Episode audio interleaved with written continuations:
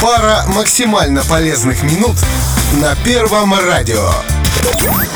Майские праздники всегда ассоциируются с отдыхом на природе и шашлыками. Однако в условиях пандемии простой сбор друзей и родственников у костра может стать большой проблемой.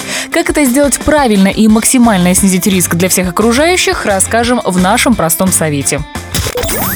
Прежде всего, как бы вам не хотелось позвать на пикник весь район и всех коллег с работы, ограничьтесь близким кругом. Чем меньше людей, тем больше вероятность избежать заражения.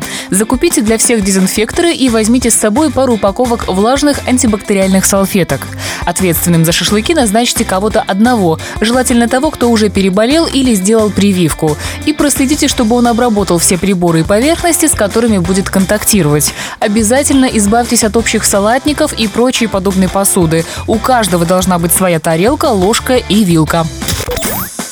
Самый главный вопрос касается социальной дистанции. И тут организатору пикника придется проявить некоторую креативность. Если вы устраиваете барбекю на своей дачной территории, то либо используйте длинный банкетный стол, либо рассадите всех по кругу на приемлемой дистанции. На природе можно использовать отдельные покрывала, на которых будут сидеть исключительно те, кто живут в пределах одного домохозяйства. Но что касается развлечений, то тут лучше избегать контактных игр. Есть много других компанейских занятий, не нарушающих правила правила социального дистанцирования. Помните о безопасности, не подвергайте риску жизни друг друга и хорошего вам отдыха с нашими простыми советами. Простой совет на Первом радио.